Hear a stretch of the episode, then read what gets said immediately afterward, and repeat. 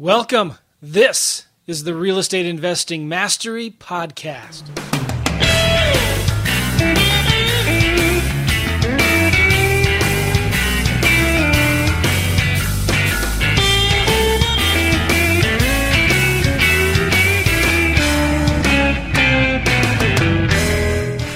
Welcome. This is Joe McCall. You are at the Real Estate Investing Mastery Podcast. Welcome. Glad you're here. Uh, got some cool things to talk about today. This is going to be a podcast about creative deals. We've talked about it a lot on the show. I love creative real estate because if you're just a one-trick pony and you're just offering cash offers to everybody, you're going to really, really struggle in this business. And there's a lot of sellers that want to sell that can't. There's a lot of buyers that want to buy right now but can't. While the whole competitive real estate investing world is going after either the deeply discounted properties or the buyers that have perfect A-plus credit, everyone's going after them. What about the rest of the majority of people out there looking to buy or sell their home? We're going to talk about ways that you can help sellers and buyers and win yourself on creative financing deals on this podcast. Cool.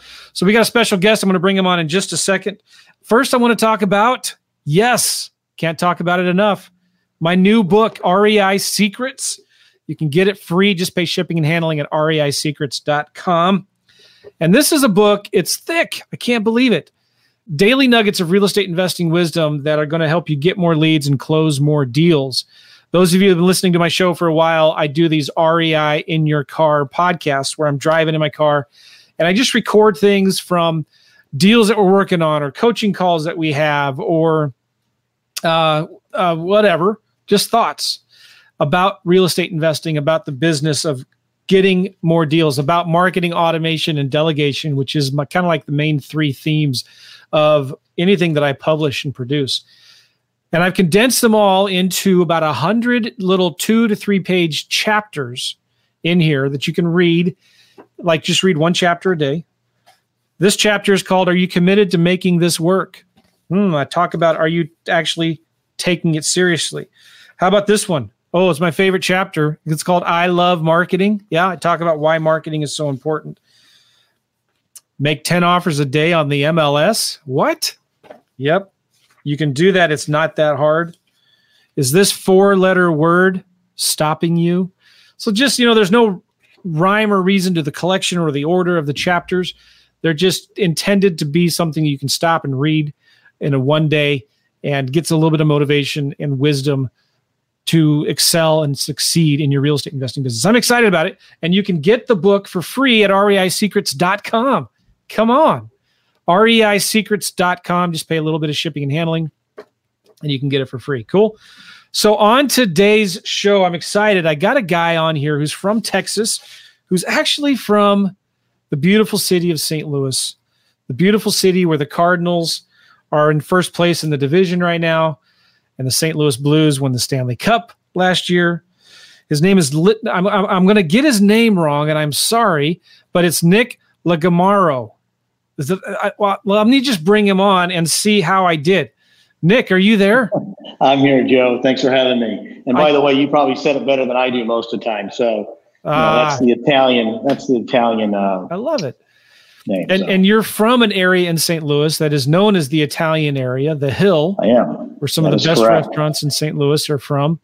Is I, you know, I'm kind of new to Saint Louis. I mean, I've only been here sixteen or eighteen years, but I moved here when I was in my thirties. And uh, late twenties, actually. Is the Hill actually really, is there a large population of Italian families there? Well, it used to only be Italians, I think. And they, uh, there's actually, I haven't been there in a couple of years, but um, obviously as uh, people age on and, you know, kids want to move to the suburbs, the, the desirability is not quite as probably, you know, it's just not as desirable an area as living in the suburbs and the newer construction house. But, you know, it's been, it, they had an association and a, in, a, in a very active, you know, it's not really a homeowner association, but it's a cool place. If anybody ever gets to Saint Louis, there's some of the best bakeries I've ever been to, Italian bakeries, some of the best Italian food and, and uh, delicatessens and stuff like that. It's, uh, And there's just a ton of history on the Hill too. I mean, I mean some great names were from the Hill. You know, Joe Garagiola, Yogi Berra. Uh, there's more too. I'm trying yeah. to think. Joe, no, not Joe Torre, but there's one other one. I can't think of who it was. But they're all, you know, legends, especially when it comes to Saint Louis baseball. Stan Musial used to have a place down not too far from there. Yeah, um, you can't beat the food, and uh, the people are just as nice. Nice. Well, if you're ever back in Saint Louis, you want to go there for dinner or drink, cappuccino. Let's do there it. There you go. We'll find something. Get a cannoli, right? Yes. Can't, yeah. can't go wrong with a cannoli. I was just in Little Italy a week ago, and uh, in New York City, in right in the Manhattan. They have a Little Italy there, and uh, it was the uh, Italian festival or something like that. I don't know if I've ever been in a, such a small area that had so many people as that evening in New York City. It was insane. And, um, but it was a lot of fun. And I had uh, too many cannolis. I ate too many of them. Not hard to do. I can tell you that. Cool. So Nick, thanks for being on the show. I want to talk about creative deal structuring. Um, you've been doing a lot of deals in the Texas area. Uh, you're living in Texas now, right? What, what part Correct. of Texas? I'm in the Dallas, I'm in the Dallas area. So, um, you know, we've been doing business. I've been doing the seller financing, creative deal structuring, um, since probably, oh, yeah, since probably ten, eleven after, after the last, uh, recession. And there was really a, the re- the reason how we got into it was just to, as a preventive mechanism for, you know, from preventing from a downturn in the economy. You know, I didn't want to have, you know, I tried to figure out a way how I could control real estate versus own it, because I didn't want to get left holding the bag. And, you know, as, you know, six hundred and something transactions later, you know, I think we did, we've done a pretty good job of figuring out what that looks like and really how to, how to build a, a very profitable, you know, successful business. And more importantly, be able to provide home, home ownership to people that have been told they can't, you know, buy. That's really the, the, the baseline or the, the foundation of everything that we, we do. So, and it's worked out really well. It's a, it truly, truly is a win-win-win uh, all across the board. So talk about what your business looks like today. And then I want to ask you some questions about how you got into this.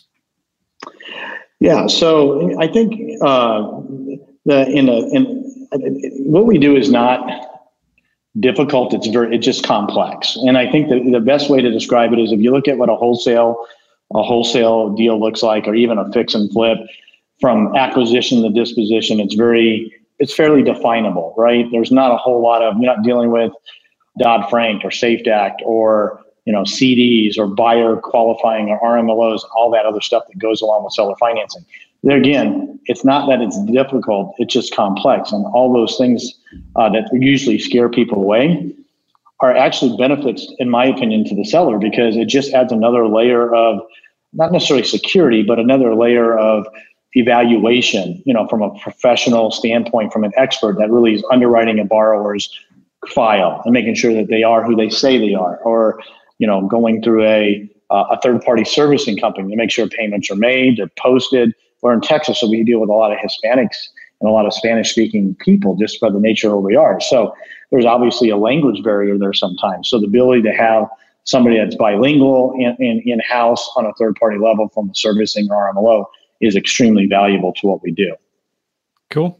So what is it? Can you talk a little bit more about what you do? Like, um, are you? Yeah. Guys- so we, so we, you know, so what we do is primarily is we, we buy, we fix, we sell, which is what a lot of people do. But instead of selling it to a re- through the retail channel, like to a, Uh, a, re- a retail buyer that's looking for a single family house that's going to go through the traditional, you know, loan process and through a realtor, we sell or finance it basically, and we create our own uh, we create our own buyers list, and as a result of that, we underwrite our own buyers. We become the bank. At the end of the day, we are the bank.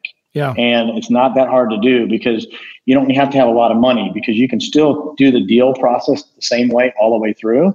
Except when you get ready to sell, instead of selling it to a retail buyer, you're selling it to a, a person that needs, you know, seller financing. And why this is important is because if you look at where things are going and where we've been, um, the numbers are dramatic. And I don't mean in a, in a small way, they're dramatic in a large way. The number of entrepreneurs today versus ten years ago, it's astronomical. The people that work for themselves, they're self-employed. They can't run down to Chase or Fargo or B of A or wherever they're going to get a loan from and get qualified. The qualifications are too too stringent. In fact, you know, I was just reading a report. The average decline credit score is way over seven hundred now. So you have to have a credit score above serious? seven hundred. No, I'm dead serious. The minimum is even, you know, the minimum is six twenty, but you know, there's the, the because there's other factors that go into that that loan application. There's uh, besides the credit score, there's your employment. Are you a W two employee? Are you self-employed? If you're ten ninety-nine, really hard to get it right now. Um, you also got things like D T I, which is your debt to income ratio. You know, the banks got their hands slapped pretty darn hard at the end of two thousand seven, yeah. eight, nine timeframe. And when interest rates are are historically low as they are, they really want to mitigate their risk. So you see a lot of things that come in on the retail market, and I'm sure a lot of listeners that have done fix and flips have thought they were going to sell it for X and end up getting an appraisal back, and it's ten percent lower. And it's not necessarily because the house isn't really worth that much. It's just because they're erring on the side of being conservative, because the more money they can get down on the deal and less they're loaning out relative to that asset, that property, the less exposure that they have. So we just take, so it goes back to, you know, it goes back to economics one oh one, and which is supply and demand. And if you look at a neighborhood, for example, Joe, all you see up and down the, in the neighborhood is our real estate or realtor signs, right? They're listed with Keller Williams or century twenty-one or whoever it might be. Well, that's a traditional transaction. So there's, you know, a lot of things have to go the right way for that deal to go down in a timely timely manner, right? The the, the buyer is going to be extremely, um, if they can qualify through a conventional or F H A or V A loan, they're going to be picky because they have the they have the control. They have access to all that other inventory, and they they control the hammer per se, right? They have the ability to go out and find the house that they want, the way they want it, and make the offer that they they want. And the seller either takes the deal or they don't take the deal. And it really becomes at that point, what what's the motivation level of the seller? And a lot of times in the retail market, you we we, we will see sellers that panic. We see sellers that sell for less than what they probably could get because they panic because it takes because they have all this capital and cash out, and now uh, it's taking longer to sell. They're not getting not getting traction because there's so much inventory out there for retail buyers to choose from. The opposite holds true on the seller finance model. If you can't provide seller financing, look, it's almost fifty-fifty. I mean, it's almost right now in the next two to three years, the number of people that need to buy with seller financing versus traditional money or traditional lending is almost fifty-fifty. So, but the market on the retail market is nowhere near fifty-fifty. It's probably ninety-eight percent retail and two percent seller financing. If it's even that, if it's even that good. So, you have a huge imbalance there. So when you can control and be on the side of limited supply with high demand, you can dictate the terms of the deal to your favor. And that's what we've done. Not that we're trying to gouge and not that we're trying to overprice. What it allows us to accomplish, it allows us to accomplish getting maximum retail price based on the true value of the property. But more importantly, it allows us to get velocity. It gets velocity. So we get to take the same capital stack and we can turn that capital over and over again much quicker than we could in a retail environment. And that's how we become extremely profitable. So you, you're out, your main model now is to go buy properties, you take them down, and then you rehab them. There's some guys out there, Nick, that um, they just buy crackerjack properties. And um, maybe that's not the right word. Like really crappy, junky properties. Distressed right? properties. Yes. Three-sided houses, burnouts, yeah, whatever. Yeah, yeah. And don't do anything to them. And then turn around and yes. sell them with owner financing. Do you do that, first of all? No, I don't. I, I don't. And Good, we've done it those are the guys that you see in the local news.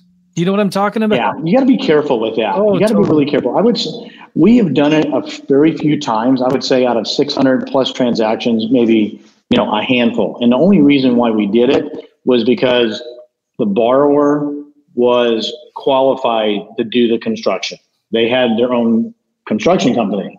They were roofers or, you know, general contractors, painters, whatever it might be. And they had the ability and the infrastructure to do that. They wanted to do the work themselves. And it's a very, it's a, it's a difficult That's a difficult play. I, would, I mean, it's not uh, it's not where I like to go. I plus here's the thing with that is that you got to be really careful where you're pricing. So when I fix a house and I build it to a retail, you know, everything we finish out, I, I've always built. You know, we want to build a quality product that you know it's not going to be brand new, but it's going to be extremely safe and livable. And with that, we want it to be um, affordable, and we don't want somebody to be able to come in and have to sink a lot of cash in after the fact. The one reason why this, one of the biggest reasons why this model well, works, for, well, there's there's several of them, but getting back to the uh, the original question, why we don't do it is because we can't get maximum value, okay? For example, I'm just gonna use a, throw out a round number. I just know these numbers, so I just, I just cracked, cranked the code out on this. So let's just say that, I'm gonna make sure I got the right thing. Let's just say you have a property that's worth one hundred thousand dollars. So you can max, you get max value when you can build it out to one hundred thousand dollars. In the seller finance model, um, in in a in a high growth area where where where properties continue to appreciate regularly, you might be able to go three to five. You might go three to five percent above retail price because seller financing there's a there's a, there's a little bit more risk. The borrower's not quite as qualified as some other types of borrowers. But you can't, you know, we're not going to sell a one hundred thousand dollars house for one hundred twenty thousand dollars. That's just, that's just ridiculous, especially when our cost basis is seventy or seventy-five percent of that, right? So if you look at a cost basis of seventy-five percent, okay, which is, I think, very middle of the road for most people. So your cost basis is seventy-five thousand dollars. You sell or finance it. You get a small down payment. You know, we take no less than ten percent. I highly recommend no going any lower than that, but a lot of people take lower. We want to have equity. We want to have the borrower to have an equity position in that property. It's important because you don't want to take these houses back. That's not our business model. Yeah. You know, you want them to succeed. You want them to have a property that they own for a long time and they have pride in ownership. And if they get into a situation, they can turn around and sell it and at least get their, you know, get out without being uh, upside down, which is what happens in a lot of situations. So going back to my example, one hundred thousand dollars, the P and I, principal and interest on a one hundred thousand dollars loan at ten percent interest. Now, ten percent interest, that's awful high. Well, is it really? And here's the reason, here's the question I ask. Well, first of all, you don't want to pay ten percent interest, then go down to Chase or Wells Fargo or Bank of America and go get qualified and get a four point five percent note. No, I'm stopping. You're more than welcome to buy the property that way. So then the next question is, well, is ten percent too high? Well, no, it's not, because the government says you can charge up to six point five percent above A P R, which is an annual prime offer rate, which is an index like LIBOR or something like that. It's adjust, adjust weekly, and you just pull the rate and you set it up, and that's what we do. And it's a little bit, you know, it's probably, I could I could technically write probably at ten and a quarter right now. I don't know what the rate is today, um, but we keep it at nine point nine. So the question becomes, well, which, by the way, that usually that payment at that ten percent interest is about what the rent would be anyway. That's exactly where I was going to. That was the next thing I was going to say. So if you, if you're in the right price band and you're right affordability, because like this model doesn't work for three hundred thousand dollars houses, you know, this, this model is something you want to keep it below the median home price for in an area. For like, for example, Dallas, our median home price is now over two hundred thousand dollars. The maximal affordable house price that I can probably safely sell to a, a borrower is probably in the one sixty-five to one seventy-five price point. So I'm below the median, which is where I want to be, and I'm still at affordability, because what's really important is that, and the question is, what's the interest rate on rent? You know, if you're making a one thousand dollars a month rent payment, how much is your interest? Well, you can't calculate it because it doesn't exist. If you got one dollar back of that one thousand dollars a month in some kind of a rebate or something, you can figure out what the interest expense is. It's a lot higher than ten percent. Plus, you're not getting the benefit of the tax write-offs. You're not getting the depreciation or the appreciation, I should say, of the house moving forward. So in this example, the P and I is nine sixty-five. Well, if you so think about it this way. So the majority of the notes that we've ever written, we did with wrap mortgages, and we had to show with lenders what it, what that was, and we basically collateralized the note. And we pledged the note that we write, because we always have borrowed money, just like you would borrow money for a fix and flip from a hard money lender or a private lender or wherever it might come from. You know, we borrow, you know, ten and two, twelve and two, but it didn't really matter. And here's the reason why, because we were in a seventy-five cents cost basis, right? So if I'm borrowing seventy-five thousand dollars on a, uh, at twelve, let's call it ten percent, but I'm writing a note at one hundred thousand dollars at ten percent, it's still not even equal because I'm paying interest only on the front side and I'm creating amortized money on the back. So it doesn't even, it's not even a fair fight at the end of the day, but I'm only keeping that money in there short term. And so I can have the ability to, to build that note up and then sell the note, you know, for a small discount. And the net net of that transaction is um, the profit. It's a trans, it's still a transactional deal, but we, we realized a long time ago that on the same asset, the same property, we were able to get an extra ten, fifteen, sometimes twenty percent more money on the same property because we were able to create the create the financing and so on. So the nine sixty, so let's just say that you were able to use private money. Say you could get private money and somebody was going to give you twenty year money at, um, I don't know, say seven or eight percent. It doesn't really matter the number. I use ten percent. The cost basis is seventy-five. So the yield on this model right here is about almost fifteen percent because I'm getting ten percent money on one hundred thousand dollars and I'm only paying seven or eight percent or whatever the number is on seventy-five. So what would your uh, what would your approximate cash flow be on this? Um, I didn't figure that out. It's it's going to be more than rent. Most of the time, it's more than rent, which is extremely important. And you see, at the end of the day, we're controlling the property, not owning it. And you know, we the whole model is how do you be the bank, right? We want to be the bank.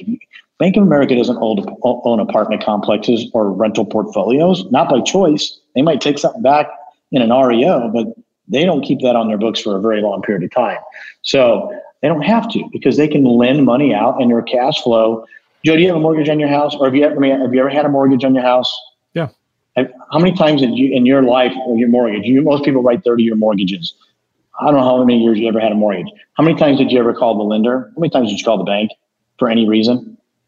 Never. Can you remember any time?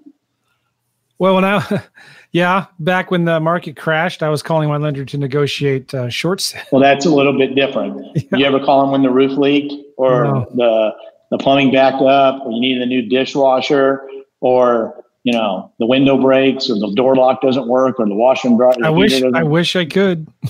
You wish you could. Well, guess what? I can't tell you how many calls I haven't received because they don't call me. They don't, as a bank, they don't, the lender, they don't call you. Right.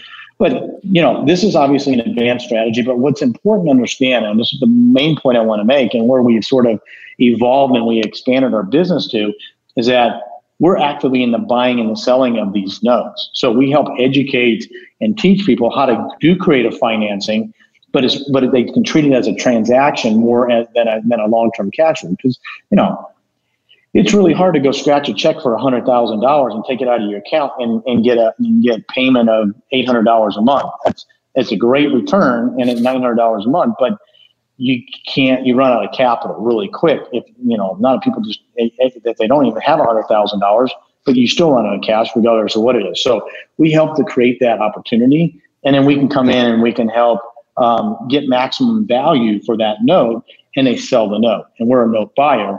And when they follow certain checklists of things that need to be done, like using an R M L O, which is a residential mortgage loan originator, what helps do the underwriting and do the qualification to borrow. They're getting, which, which, by the way, which which um, makes you compliant with Dodd-Frank. Absolutely. Makes you, and see, all this stuff is stuff we don't do anyway. I mean, we don't personally do, all we do is review and approve. We look at the underwriting file, they do the underwriting. You know, then it goes to servicing. Now the borrower, after we sell them, uh, you know, sell the property, write the note, I sell it to you, and now you're making a payment to whoever our servicing company is. You're not making it to our company; you're making the servicing company. The servicing company then takes that payment for a fee, which is rolled into the note most of the time for the borrower, and then from there, let's say it's a thousand dollars a month payment, and let's say taxes and insurance are another two hundred of that thousand, right? So that's the, the, the, the servicing company will escrow the taxes and insurance, and they'll basically uh, deposit the, the P and I, the principal and interest, into our account. It's just that simple. And in the event of a, a, a slow pay, no pay, default status, the, ser the servicing company will step in and, you know, help remedy the problem with our, you know, with our guidance and our, our and what we want to do on it. So there again, it's not difficult. It's just complex, but that's what we have stepped in to do to help the people that want to do five or ten of these a year Because here's the advantage, Joe. This is, and this is where I wanted to make this point. Most people that play in the wholesale space or even fix and flip space, what get, throw out me throw me out a number. Is it seventy cents on the dollar, eighty cents on the dollar? I know each market's a little different. Some are more aggressive than others, but give me worst case scenario that you think you'd have to pay to be able to get a deal and be able to pick and flip or well, if whatever. You're in California, maybe you can get away with eighty cents on the dollar, but in most parts of the country, okay. you need to buy it at sixty, seventy cents. seventy. And, and you're all in, and you're all in, including your con- your construction, your cost of capital, and your rehab can't exceed what? seventy-five percent? Yeah. I mean, so, so here's my question. And there's a lot of people chasing those deals. Would you agree? Oh yeah, they're just chasing. They're just. They're, that's what they're just. They're, they're chasing the distressed properties. So let me ask you a question. So what happens to the stuff that's above seventy-five percent? What about the stuff that's available at eighty percent? What about the stuff at eighty-five percent? Yeah, most people don't know what to do with those.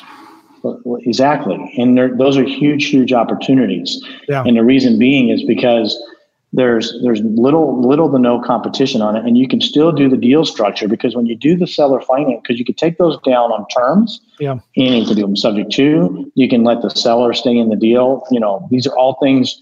I'm actually writing a book, and it's not quite out yet. Maybe it is by the time the podcast um, uh, gets finished, and you know, and I may at the end of this, people that stay on will will give them a, an email address they can send to, and we'll we'll we can send them some some of the ebook versions. But at the end of the day, you can still you can still monetize those deals. Joe, I've done numerous deals where there's been negative equity in the deals, and the, because you can create the deals that you want. If a seller wants, here, here's an example.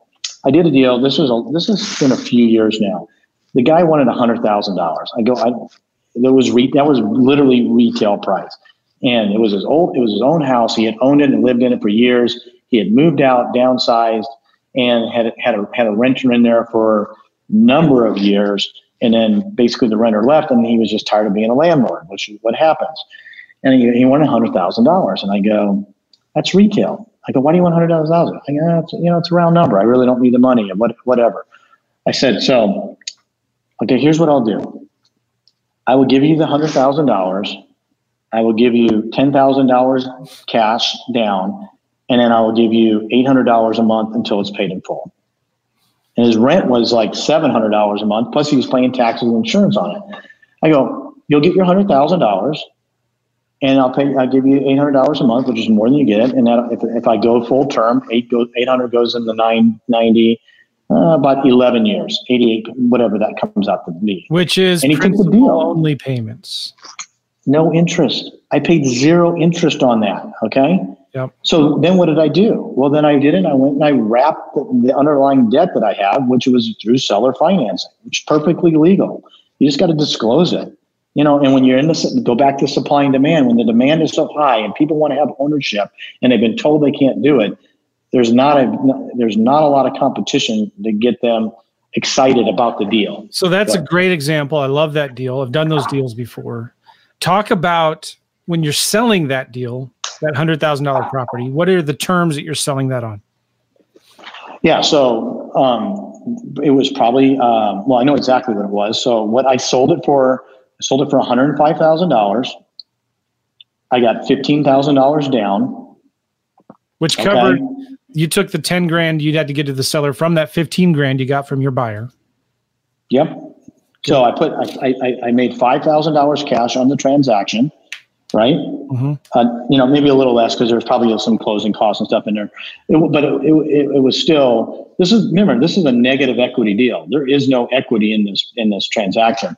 And I ended up turning around and putting on a thirty year note for, you know, probably nine and a half, ten percent. This is about five, six years ago.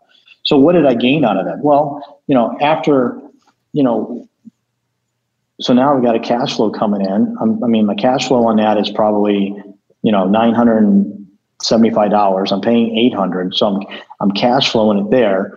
So what I did on that, I just accelerated the payoff. I just took the extra principal that I and interest that I was receiving of one hundred seventy-five dollars, and I just paid down the underlying debt. I probably, in hindsight, should have left it because I was at zero percent interest. Probably wanted to, I probably wanted to uh, uh, make that longer than shorter, but I just did it because I'm, you know, if I can get, if I can get to cash neutral, I like that better. I like it better because if that buyer defaults or something like that, and I don't have any debt in the deal, and I'm already paid off, then I have a lot more options on my side. And, I don't, and if you have this, you know, multiple properties like this, then you don't have to necessarily, you know, feel like you're pressured because you got an underlying payment due to, to a, a private lender or a bank. So, you know, this got accelerated down. I think I had the whole thing paid off in like five or six years. And then at the end, I'm left with a free and clear note, the U P B, the unpaid balance, because remember, I was zero interest, but it was like interest only at zero. I, I wasn't even paying an amortized. I'm still getting amortized. So let's just say it took me ten years to get it, which it was a little less than that. The U P B on a ninety-five thousand dollars note in ten years, it's still ninety thousand dollars. So if that buyer that I sold that property to decides to move out and sell his house and, you know, go wherever he is, he's going to call the bank, which is me, and ask for the payoff. The payoff is whatever the payoff is on amortization. To this day, they haven't paid it off. They're still um, they're still making a payment. So I have a free and clear note of my portfolio. So what? Do, but when that's you the kind of stuff it, that we can do. What What are the terms that you sell it? You, nine or ten percent. Is there a balloon that you do? Is it just thirty no. years, or how do you? Yeah, no, this is straight. This is no different than a, th- we write our notes, and I strongly advise people to follow this protocol. You want to write paper that's consistent to what other yeah. institutions write. Okay, yeah. the diff- here's the pr- here are the primary difference between an institutional lender like a B of A, Chase, Fargo, whoever, and a private lender. First of all, they have they have compliance and they have guidelines they have to follow. As a as a as a small equity, low equity, uh, not low equity, as a small cap lender, um, really the only thing per Dodd-Frank that I have to do is I have to prove that the borrower has the financial capacity to make that payment. That's it. So if they're paying, if the payment's going to be one thousand dollars a month, I have to prove through income verification, rent records, whatever it is, that they have the financial capacity to make the payment. You go to a Chase, a Chase, for example, they are under a whole different set of rules and guidelines. They have a minimum credit score, if depending on if it's a uh, you know conventional or a jumbo or F H A. There's a credit score tied to that. There's D T I. There's a minimum D T I. Your D T I cannot exceed forty-three percent. Period. I, I mean, I don't think they, I don't think they've changed that. I talked about changing it. I don't lend commercially or on a on a traditional side. I don't really care. But we still follow forty-three percent, and I would say ninety percent of the, of the seller financing transactions we write are uh, meet the D T I requirement. The, the fundamental difference between what we write and what um, banks don't do is that we write a lot of I T I N borrowers, which is I T I N, which is International Tax Identification Number, which is basically the equivalence of a Social Security number, and you know for people that are in the United States that pay taxes, that that that work, they have a job, but they just don't have a Social Security number. That's one. Or they're self-employed. That's two. Or, you know, they don't have the the credit score. And it's not that they have a bad credit score, although we do consider that too. They just might not even have a credit score because they're underbanked or not banked or don't, you know, they've been a cash, they've been cash buyers for, yeah. for as long as they've been, been around. So there again, those are all just some of the, the, the, the factors that, that are used. And, um, but at the end of the day, like I said, the key to this model, in my opinion, is trying to keep rent value and ownership cost as close to possible. Because when you have those numbers, and if it's one thousand dollars to rent or one thousand dollars to purchase, it becomes a very objective decision for the borrower, right? So the borrower is going, oh, do I want to own for one thousand dollars a month or do I want to rent for one thousand dollars? Yeah. Whereas if it's twelve hundred dollars or thirteen hundred dollars to buy and nine hundred dollars to rent, that's why some markets is extremely difficult to do this model in, because rent values relative to purchase price is, it just doesn't make sense. We can, in Texas, it's a great place because property taxes are expensive and that works to our favor. And the reason being is because if you have a rental house and you want a cash flow, guess who's got to, you got to pass that cost on in the form of higher rents. Otherwise you don't cash flow the deal unless you're in a, you know, in a, in a, in a market or a, in an area that allows you to get, you know, appreciation over time, which is not a good, not a good business yeah. model. So, um, how do you find your deals? Do you just, yeah. How do you find your deals? Yeah. You know, that's another great question. And, you know, this is, this, we've always, I've always been against the grain. Okay. Yeah. What I do, let me say, look, there's nothing wrong with being a wholesaler. There's nothing wrong with being a fix and flipper. There's nothing wrong with doing any of that. But I don't like to do what other people do because it's because it's competitive, and I don't, I'm not afraid of competition. What I'm, af- what I don't like is inefficiency. Right. Okay. I don't like, I don't like wasting time. Hey, you're back. Yeah. I don't yeah. like inefficiency. And if I've got to go down the street and I got to go knock on, you know, fifty doors to get one deal, that's not an efficient process. And I come from an operations background. So, you know, processes and operations and, uh, all that stuff and analytics is a very integral part of what we, what we do and how I evaluate stuff. So sure. I would say the majority, that's why I didn't end up going to seller financing, because I guess what I get, Joe, if you understand amortization, right? And I would strongly have people, if, even if they don't ever write a seller finance deal, understand what amortization is and how it works. Because when you see what that does, it's basically getting all your interest and all your money up front before your a dollar of principal is really paid. You know, on a thirty-year mortgage, if the payment is a thousand dollars a month, okay, it takes twenty-three years to get the fifty-fifty of that payment. The payment never changes, right? What changes is what portion of that payment is principal and what portion of it's interest. So it's, you got to get the year twenty-three on the thirty-year note yeah. to have five hundred dollars being going to principal and five hundred dollars going to interest. In year one, nine hundred ninety dollars, depending on what the interest rate is, goes to interest, ten goes to principal. That's why in ten years from now on a one hundred thousand dollars note, the principal balance, unpaid balance, is is is crazy amount. And I've already got all my money back out of the deal, and my cost basis goes down year after year after year because I'm getting paid up front, but my balance doesn't change. Does that make sense? I don't know if I said that clearly enough. Yeah, yeah, yeah. But like, how do you find the deals? Are you are people yeah, so, bringing them to you? Or so you my point is, the reason why I say that is because I don't go, because of amortization and because of the ability to create seller financing and creative deal, deals, is that I don't have to pay a competitive price. It gets back, I can pay more. I don't have to be in the seventy-five percent, right? Yeah, yeah. I can be in... I can be in the eighty to eighty-five percent. I have no competition there because, Joe, if I hold the note, I create the note. Let's just use ten percent on one hundred thousand dollars. It's easy math. Interest, ten percent interest on one hundred thousand dollars is how much? It's ten thousand dollars, okay? So in one year, the difference, just in one year, with no, everything else is fairly the, uh, the same. The difference is if I'm willing to wait one year, I can pay eighty thousand dollars instead of seventy thousand dollars. That's it. But I still got the back end of the deal. I still got twenty-nine more years on the deal to make another another ten thousand dollars, another ten thousand dollars. I'm just deferring. That's all that I'm doing, and it allows me time. And I don't, I don't, I'm not negative cash flow. I never go into negative cash flow in any deal, and I'm usually cash positive or cash neutral because I still get the transactional play, which is the down payment on the deal. So if I'm getting ten thousand dollars cash down payment on a one hundred thousand dollars property, even after I pay marketing fees and closing costs, I still got almost as much money as somebody would, would that was going to wholesale the deal anyway. So I get the, I, so the, the short answer to your question, I get stuff off M L S.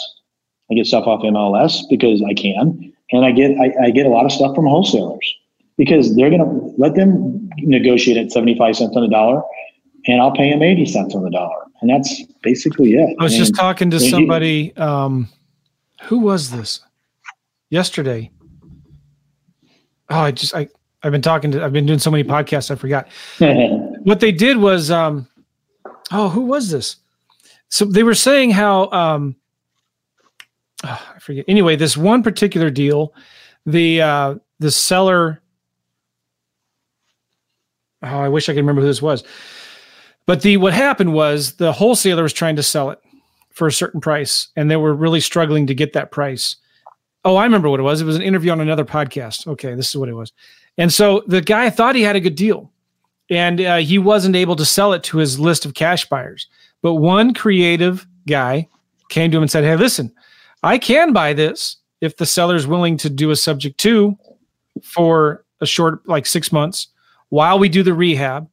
And then we'll turn around and sell it. So what they've done now is they they bought it subject to, and uh, they went ahead and rehabbed it, and now they're selling it on a land contract, owner finance. Sure. They created a wrap, and this wholesaler now, instead of getting the ten thousand dollars assignment fee that they're hoping to get, they're getting a lot more than that because they were they were partnering with this other investor that came in and structured a creative financing deal.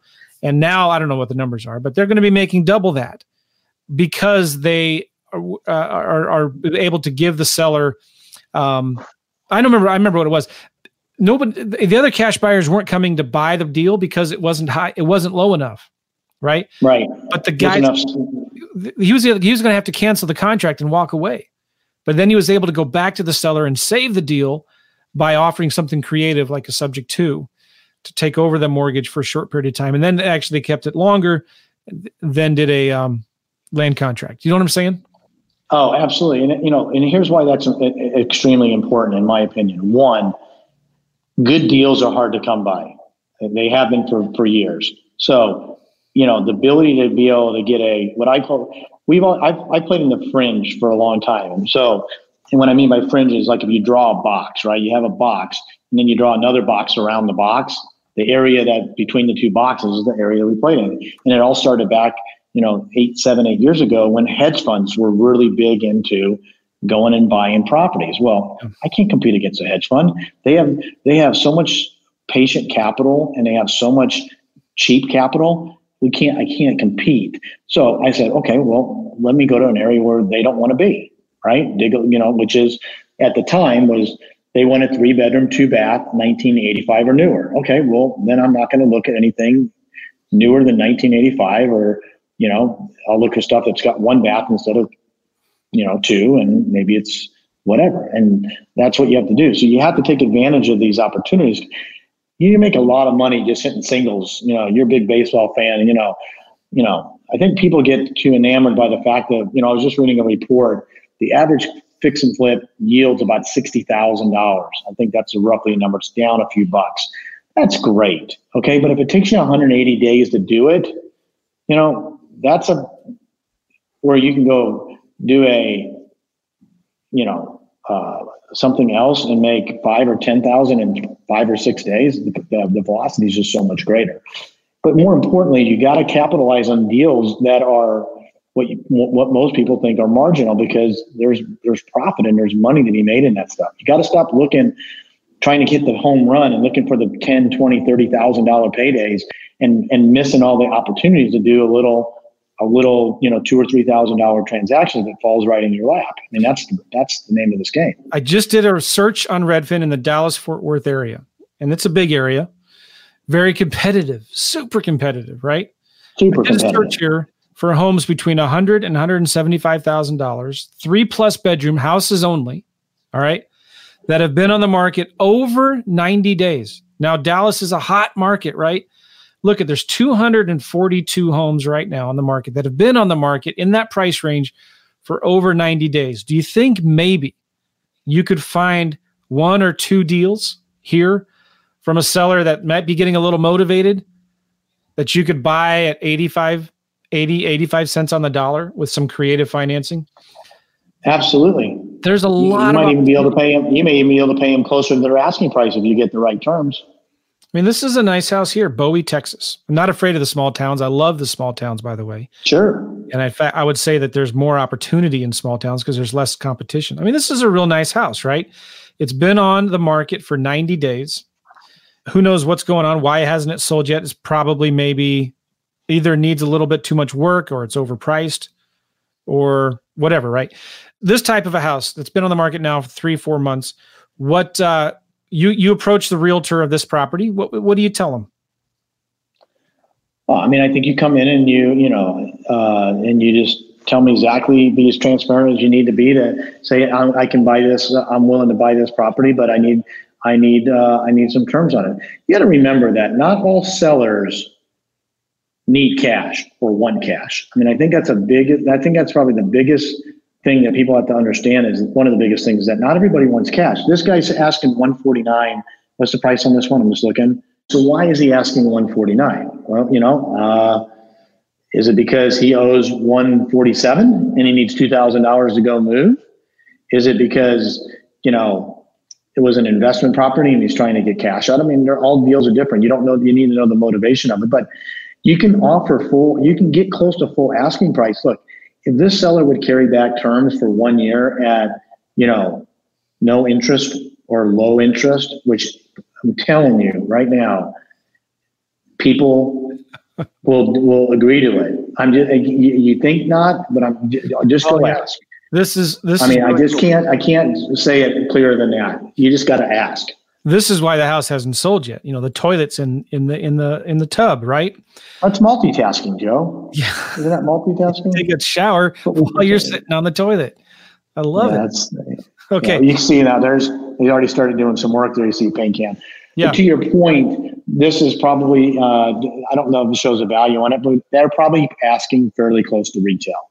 So can you well, get what retail? If you on it? Offered them retail, right? And you said, listen, maybe I can get you the one forty-nine point five that you need for this house um, if you'd be willing to owner finance it, right? Absolutely. You could offer no them offer them their price on your terms.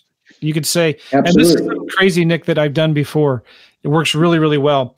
We actually, I sent out letters to in one zip code to free and clear homes. Did you know one third of all homes in the United States are free and clear, did not have a mortgage? Yeah. I sent, I sent out a letter saying, hey, listen, we this is a letter of intent. I know this is out of the blue, but I'd like to buy your property. I'm an investor. I'm buying more properties in the area. And I will make you a full priced offer if you're willing to do owner financing. And what I did is I attached a letter of intent that had the Zillow value. I said, I'll buy your house at Zillow value minus any repairs. And I'll pay you um, well, I took the Zestimate rent. And I cut that in half. So if the property, just round numbers, would rent for one thousand dollars, the estimate said, I told them I would pay you five hundred dollars a month until paid, principal-only payments. But I'll offer you, if Zillow says it's worth one hundred fifty thousand dollars, I'll give you one hundred fifty thousand dollars minus repairs. And uh, I was shocked at how many responses I got back. I got a lot of angry responses. People really, really mad for whatever reason. But um, I did. People are gonna be mad, Joe. I'm giving them full price. Why would they be upset with that? I but um, I was shocked at how many people c- called me and said, "You know what? This is really interesting. I've never thought of this. You mean like I don't have to go in and fix it up? I don't have to go and clean it and t- list it with a realtor?" And I said, "No, come on. This is just let's well, just do it." Yeah, that's what the iBuyers are trying to do. I, so I'm gonna I'm gonna I'm gonna quiz you here, Joe, because it's, I, I mean I should have probably said this in the first ten minutes, but, but you know whatever. Going as we finish up talking about creative deal structuring and seller financing and stuff like that, I'm gonna I'm gonna I'm gonna put a steak dinner on the line here. Okay, if you're within ten percent of this number, I I'll, I'll give you ten percent. In two thousand eighteen, how what's the dollar amount of seller financing that was done in the United States? Now, that's non-bank, non-bank, non-bank loans, seller financing. Oh, I take a swag of what the United States number is. Seller financing for houses. Seller, seller financing. Then that could be anything seller finance from. It could be single family. It could be uh, land. It could be business. Okay, a lot of businesses are sold uh, seller finances on terms too. But just take a swag at the total, because there's money in all that stuff. I mean, there's money in seller financing and land, and land is no different than a house. It's the yeah. same process from buying it to selling it or flipping it or any of that stuff. A lot of guys have made a lot of money doing land. It's a lot less headache, by the way. But just take a swag on what you think, how much was done in two thousand eighteen. I have no idea. five hundred million. five hundred million. Wow. Okay. You're wrong. Okay. I'll tell you that twenty-six billion dollars. B billion with a B. Wow. twenty-six billion dollars. I my cal- you know what? I tried to put twenty-six billion dollars in my calculator and I was two or three zeros short. I couldn't do it. I had asked Siri to calculate an equation for me because there wasn't. It's a huge huge piece of this business that no one knows about. How many H G T V shows do you see yeah. talking about seller seller financing and creative deal structuring? It doesn't exist. Yeah. It's just not sexy, but there's more money to be made doing this. And that's exactly why we do it. The number's only going to go up. Here's the other, here's another thing. When you write a note, even fifteen year note, okay, and maybe it's twenty, maybe it's thirty, okay? In the last five years, five years, There's been over a hundred billion, hundred billion dollars in seller-created paper that's out there right now. So there's a huge market, and that's why there's a play on it, and there's buyers for that paper. And that's, and I'm a buyer. That's why we teach and we do what we do, because now I can scale this, and now I can go out and buy paper anywhere in the United States. I don't have to get in, you know, deal with it on a local level and necessarily have to go and find a property, fix a property, find a buyer, sell it, and get the same thing. I can get, I can get, I can scale this. So, yeah. But that's a huge, huge number. And I think it's, and, and for anybody that uh, that's is, huge, that, it's a huge number. And that's all I got to say on that. So cool. Um, the one other thing I want to bring up, and I don't know if you've talked about this in the past, and this is something, I don't do a lot of wholesaling, but I tell you what, um, there is, there is a pause for concern in the, in, in the wholesaling moving forward that I think people need to really start being prepared for and be cognizant of what's coming down the pike. Uh, the state of Illinois just recently had some new legislation passed, um, which basically prohibits wholesaling, period. Um, you know, there's, I mean, there's, it, it's, it's really now, look, it's Illinois. Let's be honest. I mean, Illinois is not Texas or Georgia or North Carolina or even. Who would want to live there anyway? The other forty. Like, well, no, but you know, it's, it's corrupt for a lot of different ways, but I'm not saying this is corrupt, but let's just, what I'm saying is just kidding. There's the reason why, the reason why they're doing it is because they're trying to protect the buyer, but you know what? That's what they try to do with Dodd-Frank also. And let's be calling honest with you. It didn't really do that much for the buyer, because at the end of the day, they're the ones that ended up paying for all this underwriting and all the R M L O and all the stuff that goes along with it. So, but it doesn't matter the reason why or the validity of it, but you're going to be required to become a realtor in the state of Illinois if you want to do more than one transaction a year.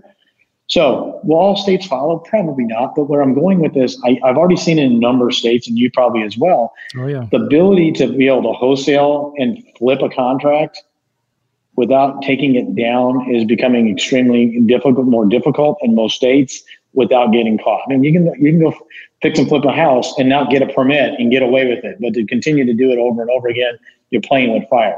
So I just think, you know, for the buyers that are out there that are looking at stuff, that are limited on cash, you know, I think things like uh, private money is going to be a, a real in, integral part of being able to do deals, because I think it's going to be critical that you're able to take deals down with cash, either through a transactional funding.